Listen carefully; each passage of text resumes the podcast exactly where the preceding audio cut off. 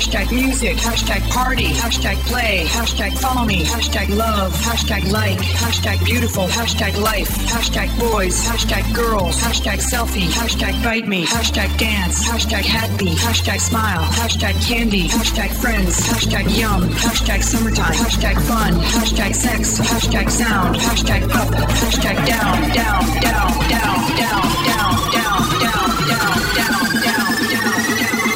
سلام. اینجا هشتگ یه پادکست با طعم تکنولوژی. من نیما هم. امروز ده اسفند 1398 اولین روز از ادامه زندگی من. Get, get, get down.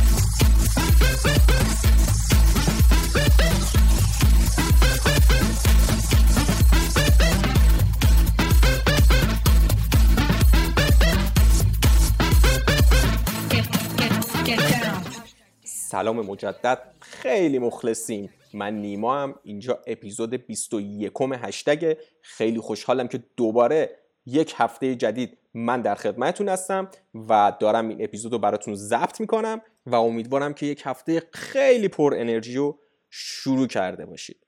این هفته هم متاسفانه مثل هفته های گذشته که همیشه ما یه خبر بد داریم این هفته هم خب این چویه ویروس کرونا خیلی واقعا چیز بدی بود برای ما و اینکه هنوزم ادامه داره. خیلی از شرکت ها اومدن کارمنداشون رو ریموت کردن از جمله شرکت خود ما که خب ما بچه ها رو فرستادیم برن خونه و به صورت ریموت کار بکنن. خب فکر می‌کنیم که اینجوری می‌تونیم حداقل جلوی شیوع ویروس رو بگیریم یه خورده کنترلش کنیم. ولی خب متاسفانه خیلی تایم بدیه. همونطوری که می‌دونید نزدیک عیده و و تمام business ها شاید کل سال رو صبر می‌کنن که به عید برسن چون بازار شب عید رو دیگه همه می‌دونن که از سالیان قبل همیشه بازار اسفند بازار خوبی بوده ولی متاسفانه این ویروس اومد و کار رو خراب کرد و همه business ها خوابیده یه جورایی. حالا خودمون که پر از استرسیم از بابت این بیماری. نمی‌دونم بعد چی بگم. امیدوارم که خدا به ما رحم بکنه. ماشاءالله سال خیلی زیاد جالبی رو نداشتیم. امیدوارم که حداقل خدا به ما رحمش بگیره. ولی حالا از این حرفا بگذریم. امروز یه اتفاق دیگه هم افتاده. امروز تولد منم هستش. خیلی مخلصیم. امروز تولدمه و خیلی خیلی خیلی خیلی خوشحالم که تو روز تولدم دارم پادکست ثبت می‌کنم برای شما و این واقعا منو داره خوشحال می‌کنه و باعث افتخاره برای من. میگن آدما توی روز تولدشون اگه آرزو بکنن آرزوشون برآورده میشه. حالا ما که صدامون خدا نمیشنوه ولی واقعا آرزو می‌کنم که این بلایا از سر ما راحت بگذره و روزای خوبی برامون پیش بیاد. ما آدمای خوبی هستیم و فکر می‌کنم لیاقت داریم که روزای خوبی رو داشته باشیم و زندگی خوب و سالمی رو داشته باشیم. هی امیدوارم که خدا حرف منو بشنوه. به حال نمی‌دونم الان امسال فکر کنم 28 9 سالم میشه یا 27 سالم میشه 28 سالم نمی‌دونم یه چیز تو همین مایه ها و امیدوارم که حداقل برای خودم سال خوبی رو داشته باشم. شما برای من آرزوی خوب بکنید برام دعا بکنید. سر این ویروس کرونا هم ما خونه بیرون نرفتیم و دارم همینجا پادکست رو داخل خونه ضبط می‌کنم. و این چه تولدی آخه؟ نه می‌تونیم بریم بیرون هیچ کاری نمی‌تونیم بکنیم. بگذاریم بریم سراغ بحث این هفته خودمون. این هفته همونطوری که می‌دونید قرار درباره بدافزارها یا همون مالویرها صحبت بکنیم. می‌خوام دستبندی هاشون رو براتون توضیح بدم. واقعیت اینه که این هفته خیلی فکر کردم که درباره چی صحبت بکنیم. دیدم که این ویروس کرونا اومده و فضا خیلی ویروسیه. بیایم درباره اه، بدافزارها و ویروس های کامپیوتری صحبت بکنیم. بعدم نیست موضوع جالبی می‌تونه باشه. برای همین نشستم یه خورده خوندم و تاریخچه‌ش و اینا رو یه دستبندیاشو یه خورده مطالعه کردم دربارش گفتم بیام حالا این اطلاعات رو با شما هم شیر بکنم. فکر می‌کنم اپیزود اپیزود جالبی میشه. پس تا آخر این اپیزود با ما باشید. گوش کنید ببینیم که چی می‌تونیم ازش یاد بگیریم. خب بد افزار در تعریف خب میشه همون نرم افزار مخرب ولی تعریف های مختلفی من ازش پیدا کردم. ولی جالب ترین تعریفی که دیدم این بودش که بدافزار همون نرم افزاریه که با نیت بدی نوشته شده. یعنی همون نیت پشت نرم افزار بوده که اینو به یک بدافزار تبدیل کرده. حالا این بدافزار می‌تونه تخریبگر باشه می‌تونه جاسوس باشه که اینا رو می‌خوایم با همدیگه بررسی بکنیم دستبندیاشو با همدیگه مرور بکنیم. به طور کلی ما چند تا دستبندی خیلی مشخص داریم برای بدافزارها. اولیشو که خب هممون شنیدیم اسمشو دستبندی ویروس ها هستن. ویروس ها میشه گفتش که یکی از رسالت هایی که دارن اینه که خودشون رو بتونن تکثیر بکنن. یعنی مثل همین ویروس های واقعی که هستن مثل همین ویروس کرونا رسالتش اینه که بتونه خودش رو تا جایی که می‌تونه تکثیر بکنه داخل کامپیوترهای دیگه. ولی نکته ای که وجود داره توی این تکثیر ما یک نیروی انسانی هم باید دخیل باشه. مثلا شما وقتی یک حافظه فلشی رو مثلا به کامپیوتر می‌زنید و اون فلش ویروسی میشه به کامپیوتر دوم که می‌زنید اون کامپیوتر هم آلوده میشه و این یک نیروی انسانی بوده که باعث این جابجایی ویروس شده. حالا می‌تونه این یک روش انتقال ویروسه می‌تونه به روش ایمیل باشه و و روش های مختلف و مبتکرانه که بعضی موقع خیلی از این ویروس نویسان می‌زنن پس دسته اولمون ویروس شد که میشه گفتش که یکی از معروف ترین دسته بندی ها توی بدافزارها هستش اکثر ویروس هم تقریبا میشه گفتش که یکی از کارهایی که می‌کنن اینه که خیلی تابلو هن. یعنی بعد از اینکه یک کامپیوتر رو آلوده می‌کنن خیلی سریع مشخص میشه که این کامپیوتر آلوده شده به یک ویروسی. حالا یه سری رفتارها می‌کنن که خیلی مشخصه و میشه گفتش هدفش معمولا آزار رسوندن و اذیت کردن کاربراه و رفتارهایی از خودش معمولا نشون میده که بتونه کاربر رو آزار بده و این خیلی مشخص می‌کنه که این کامپیوتر آلوده شده به یک ویروسی. اما دسته بعدی دسته ورم ها هستن. خب این هم یکی از معروف ترین دستایی که شاید خب شما اسمش رو زیاد شنیده باشید. ورم ها هم یا همون کرم های کامپیوتری هم دقیقا مثل ویروس ها هستن. ولی یه فرق خیلی کوچیکی با همدیگه دارن که مهمترین فرقشون هم اتفاقا هست. فرقشون با ویروس ها چیه؟ ویروس ها رو همونطوری که من گفتم یک عامل انسانی باید توش دخیل باشه. جهت جابجا کردن این ویروس و کمک کردن به تکثیرش ولی worm ها یا همون کرم ها اینجوری نیستن. کرم ها با استفاده از باگایی که داخل حالا نرم افزارا یا سیستم عاملا وجود دارن تکثیر میشن. مثلا فرض کنید که ویندوز یه باگی میده که این باگ اجازه میده که یک نرم افزار بدون اجازه نصب بشه یا بتونه دسترسی پیدا بکنه به سیستم عامل و حالا بتونه یه کاری رو انجام بده یا نرم افزاری رو بتونه نصب بکنه.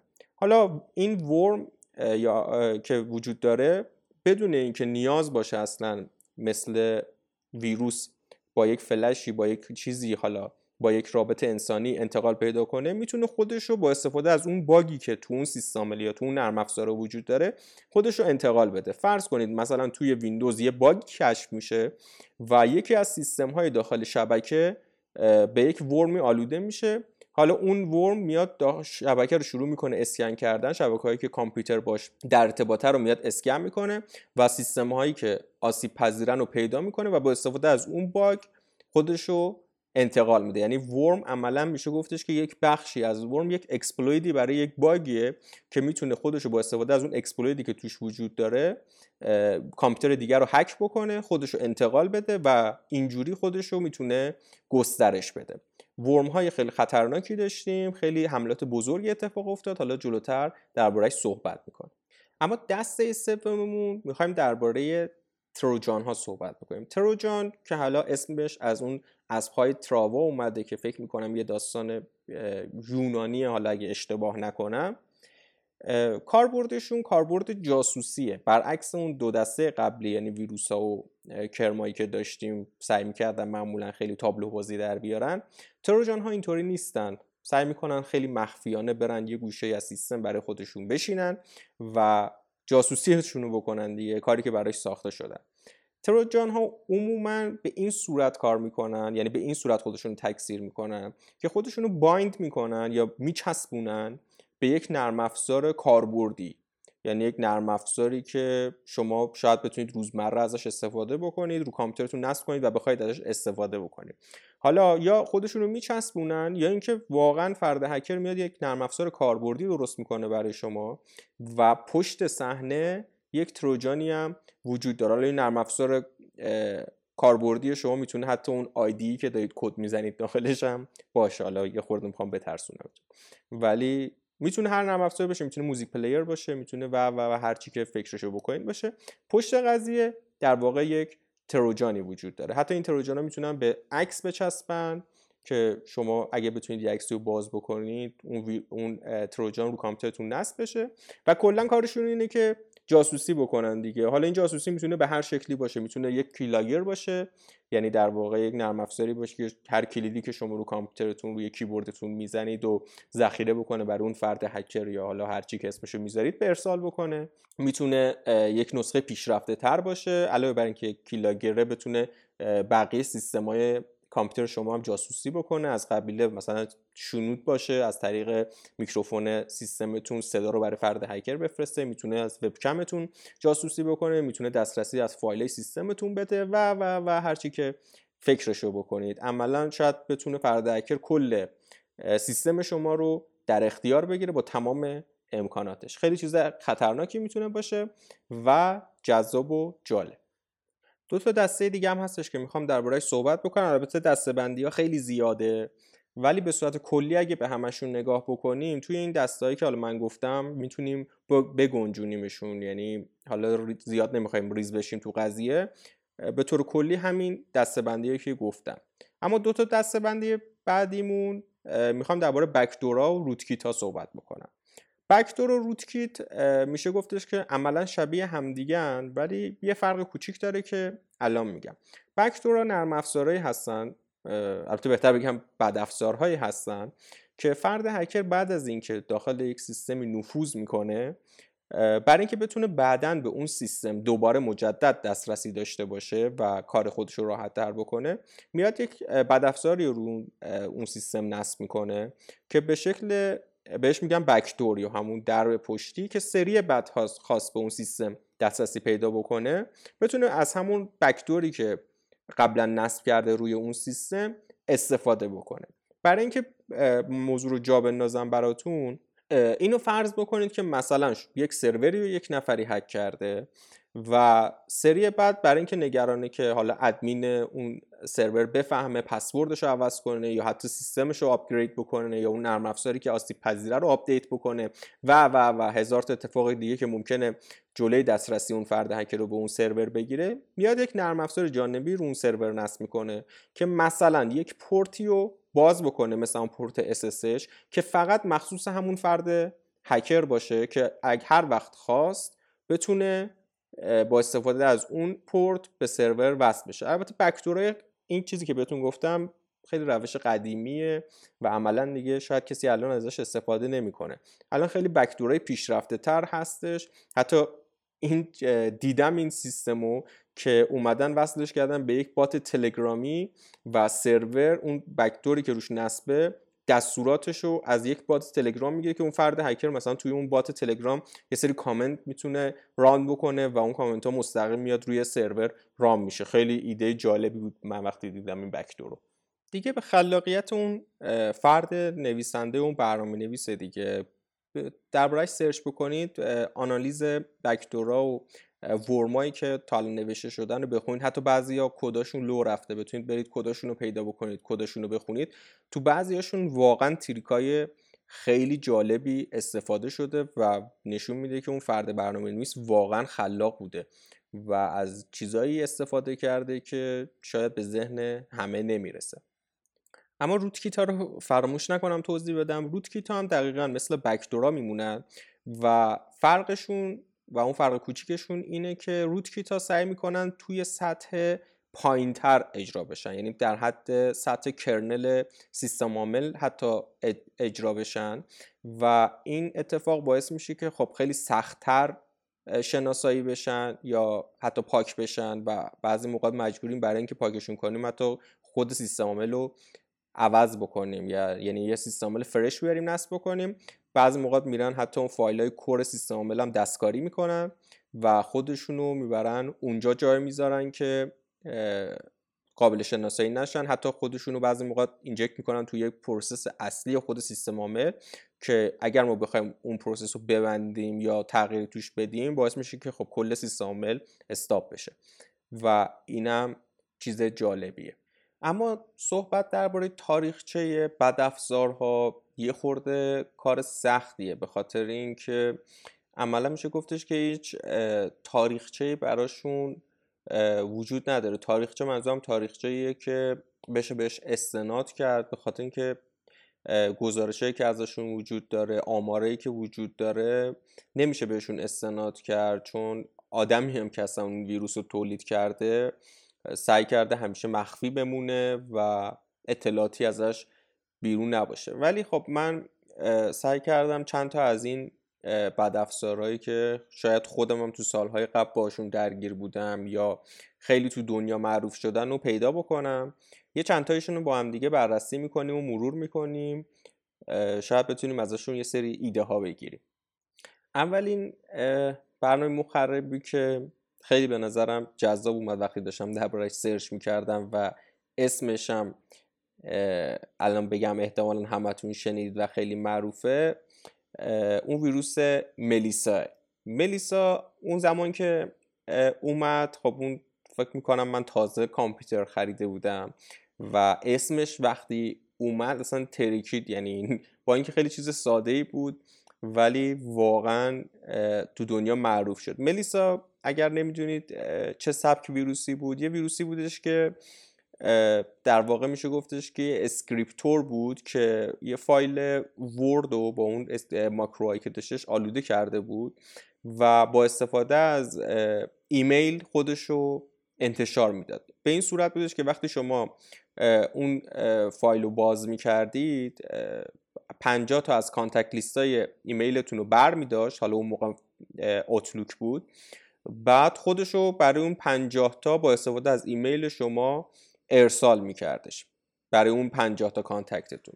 خب خیلی مشخصه که کسای دیگه اون 50 تا چون ایمیل شما رو داشتن و میشناختن اون ایمیل رو باز می‌کردن و و اون فایلی که بهش اتچ شده بود و باز می‌کردن و اون ویروس دوباره اونجوری تکثیر پیدا میکردش. حالا اون سال خب قاعدتا مردم انقدر مشکوک نبودن به اینجور ایمیل ها و اصلا بحث امنیت اصلا نبودش. فکر می‌کنم سال 2000 1999 یا قبلتر بودش.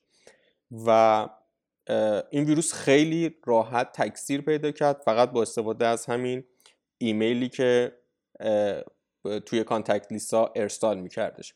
ویروس ویروس مخربی نبودش. یعنی کار خاصی انجام نمی‌داد. تنها کاری که انجام می‌داد این بودش که خودش رو برای مخاطبای شما ایمیل می‌کرد. ولی خب اتفاقی که افتاد به علت اینکه اون موقع خب این جور سرویس ها تازه سرویس ها ایمیل تازه راه اندازی شده بودن و از لحاظ سخت افزاری شاید پهنای باندی چیز ضعیفی بودن چون این ویروس خیلی سریع انتشار پیدا کرد. عنوانی هم که استفاده می‌کرد سعی می‌کرد از عنوانهای مستهجن استفاده بکنه. برای همین ایمیل ها خیلی راحت باز می شدن و حجم ارسال ایمیل ها انقدر زیاد شد که سرویس ایمیل های مثل مایکروسافت و اینا عملا داشتن down می شدن و این موضوع خیلی جالب بود. ملیسا خود به خودی خود چیز خطرناکی اصلا نبود ولی ترافیکی که ایجاد کرد باعث شدش که سرویس های ایمیل تقریبا down بشن.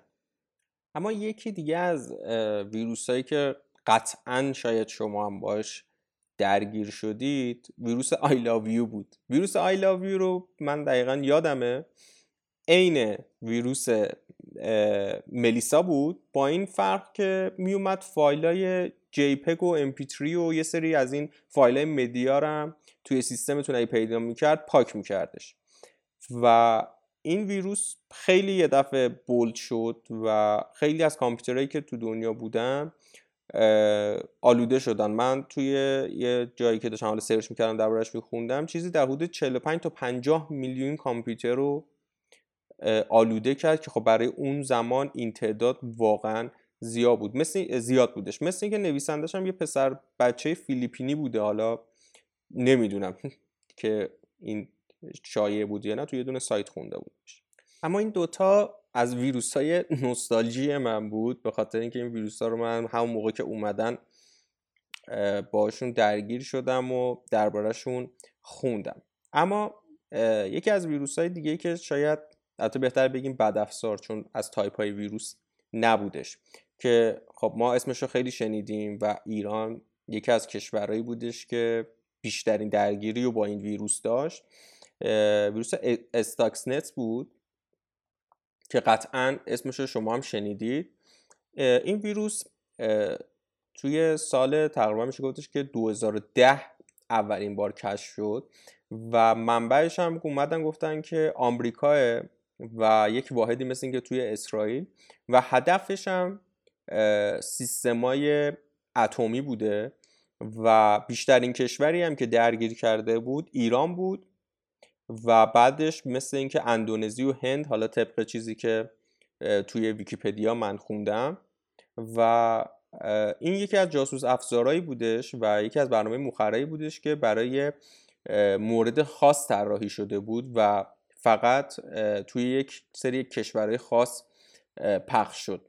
مثل اینکه از لازم منبعش هم منبع فیزیکی بوده یعنی یک فردی یک حال حافظه آلوده رو برده اون قسمت و باعث آلوده شدن اون سیستما شده. خیلی خطرناک بوده. اینجوری که من گزارشش خوندم ولی خب حالا تونستم. یک سری از متخصصایی که حالا بودن حالا نمی‌دونم ایرانی یا خارجی بودن تونستن اینا رو پیدا بکنن و جلوی این ویروس رو بگیرن. اما مثل اینکه این بد افزار برای دو کار طراحی شده بود. یکی از کارهایی که انجام می‌داد یک سری از فایلایی که براش تعریف شده بود که مثل اینکه حالا یکی از خروجی های نرم افزار زیمنسه که حالا مثل اینکه کاربردی توی صنعت حالا اتمی و اینا داره یک سری از فایلایی که مربوط به اون بوده رو ارسال می‌کرده برای یک سرور خارجی که حالا احتمالا سازنده ویروس بوده. و کاربرد دیگه ای هم که داشته طبق چیزی که حالا نوشتن این بوده که مثل اینکه حالا یه سرعت یا سرعت یک موتوری که تو همین هسته خیلی مثل اینکه مهم بوده رو تغییر می‌داده و اونو از حالت نرمالش خارج می‌کرده که حالا احتمالا خیلی خطرناک بوده. دقیقش رو نمی‌دونم چی کار می‌کرده ولی مثل اینکه این موتور باید طبق یه سری استانداردها کار می‌کرده که این بد افزار باعث می که اون موتور از این حالت استانداردش خارج بشه و عملا بد کار کنه و این می‌تونسته خطر آفرین بشه.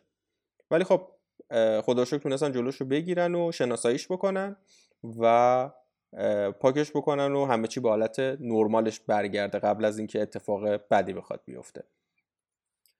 اما ویروس و بدافزار رو از اینجور سافتویرها زیاد داریم. و هر کدومشون برای خودشون یک داستان دارن و پشت هر کدومشون یک خلاقیت واقعا خوابیده که پیشنهاد می‌کنم که اگر برنامه نویس هستید خیلی از این ویروس ها و کلا بدافزارها اوپن سورسشون هست. خیلی هاشون خود سازنده اون بدافزار بعد از یه مدت سورسش رو منتشر می‌کنه. بعضی هم نسخه کلون شدهش رو می نویسن و پیشنهاد می‌کنم که اگر حوصله دارید و به برنامه‌نویسی هم علاقه دارید اینا رو دانلود بکنید بخونید. بعضیاشون واقعا چیزای جالبی توشون هست و می‌تونیم ازشون یه سری درس بگیریم که خیلی می‌تونه جذاب باشه.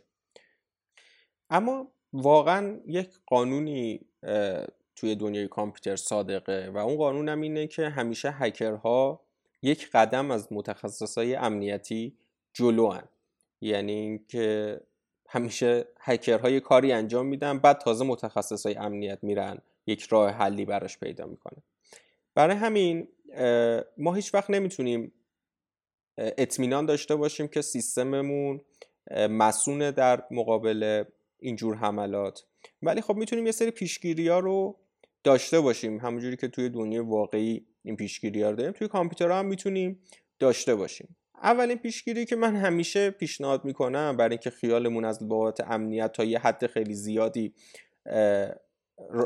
راحت بشه اینه که با تموم احترامی که برای .NET کارا و ویندوز کارای عزیزمون قائلم ولی خب تمام این ویروس ها و بدافزارهایی که ما دربارهشون صحبت داشتیم می‌کردیم به همشون که نه اکثرشون base اصلیشون ویندوزه و روی ویندوز کار می‌کنن. خب چه کاریه؟ ما اگر کاربری که هستیم حالا حرفه ای تریم یه خورده می‌تونیم از ویندوز استفاده نکنیم بریم سراغ سیستم عاملایی که اصلا پایشون بر اساس open source بودنه و نرم افزارهایی که ما استفاده می‌خوایم بکنیم روی این سیستم عاملای open source مثل لینوکس. حداقل source شون وجود داره. ما می‌تونیم بریم بخونیم و یا اصلا source شون رو بگیریم خودمون compile بکنیم داخل کامپیوترمون و مطمئن باشیم که این نرم افزاری که داریم استفاده می‌کنیم کاملا clean شده تمیزه و با خیال راحت می‌تونیم ازش استفاده بکنیم و حداقل چیزی بهش bind نشده. من نمیگم فایل مخرب برای سیستم عاملای مثل لینوکس و مکینتاش و اینا نیست هستش ولی خب به مراتب کمتر از ویندوزه بخاطر اینکه ما تو ویندوز همه فایل binary شدن همه چی compile شده است. آماده است. ما فقط میریم می‌گیریم یه فایل exe رو double click اجرا و هیچی نمی‌دونیم پشتش داره چه اتفاقی میفته و همین می‌تونه خیلی خطرناک باشه. خب قطعا استفاده از آنتی ویروس update سیستم عامل update خیلی می‌تونه کمک بکنه به اینکه ما امنیتمون رو حفظ بکنیم و خیلی از همه اینا همه این چیزهایی که من گفتم مهمتر اینه که هوشمند باشیم و حواسمون به رفتارها و کارهایی که توی اینترنت می‌کنه باشه و بدونیم که چجوری باید امنیت خودمون رو حفظ بکنیم. هست کتابش هست آموزشاش هست فیلماش هست. برای اینکه یک خورده ما بتونیم هوشمندتر عمل بکنیم برای اینکه اتفاق بدی خدای نکرده برامون نیفته. خیلی خب فکر می‌کنم که درباره این موضوع به اندازه کافی صحبت کردیم. این اپیزودم داره طولانی میشه. قرار نبودش هیچ از اپیزودهای ما بالای سی دقیقه بشه ولی این داریم نزدیک میشیم به سی دقیقه. خیلی خب امیدوارم که از این موضوع هم لذت برده باشید. سعی کردم که یک موضوع ساده تر انتخاب بکنم و تو این اوضاعی که هممون استرس داریم موضوع یه خورده موضوع سبکتری باشه که بتونیم ازش لذت ببریم و استفاده بکنیم. امیدوارم که شما هم مثل من از این اپیزود استفاده کرده باشید. اگر سوالی بود از اینستاگرام می‌تونید از من بپرسید. اینستاگرام ما با آدرس هشتگ کست هستش. می‌تونید follow بکنید. اگر دوست داشتید به دوستای خودتون هم معرفی بکنید اونا هم بیان follow بکنن. هشتگ رو می‌تونید از داخل کست باکس گوش بکنید. و در نهایت خیلی مخلصیم. تا هفته بعد خدا نگهدار.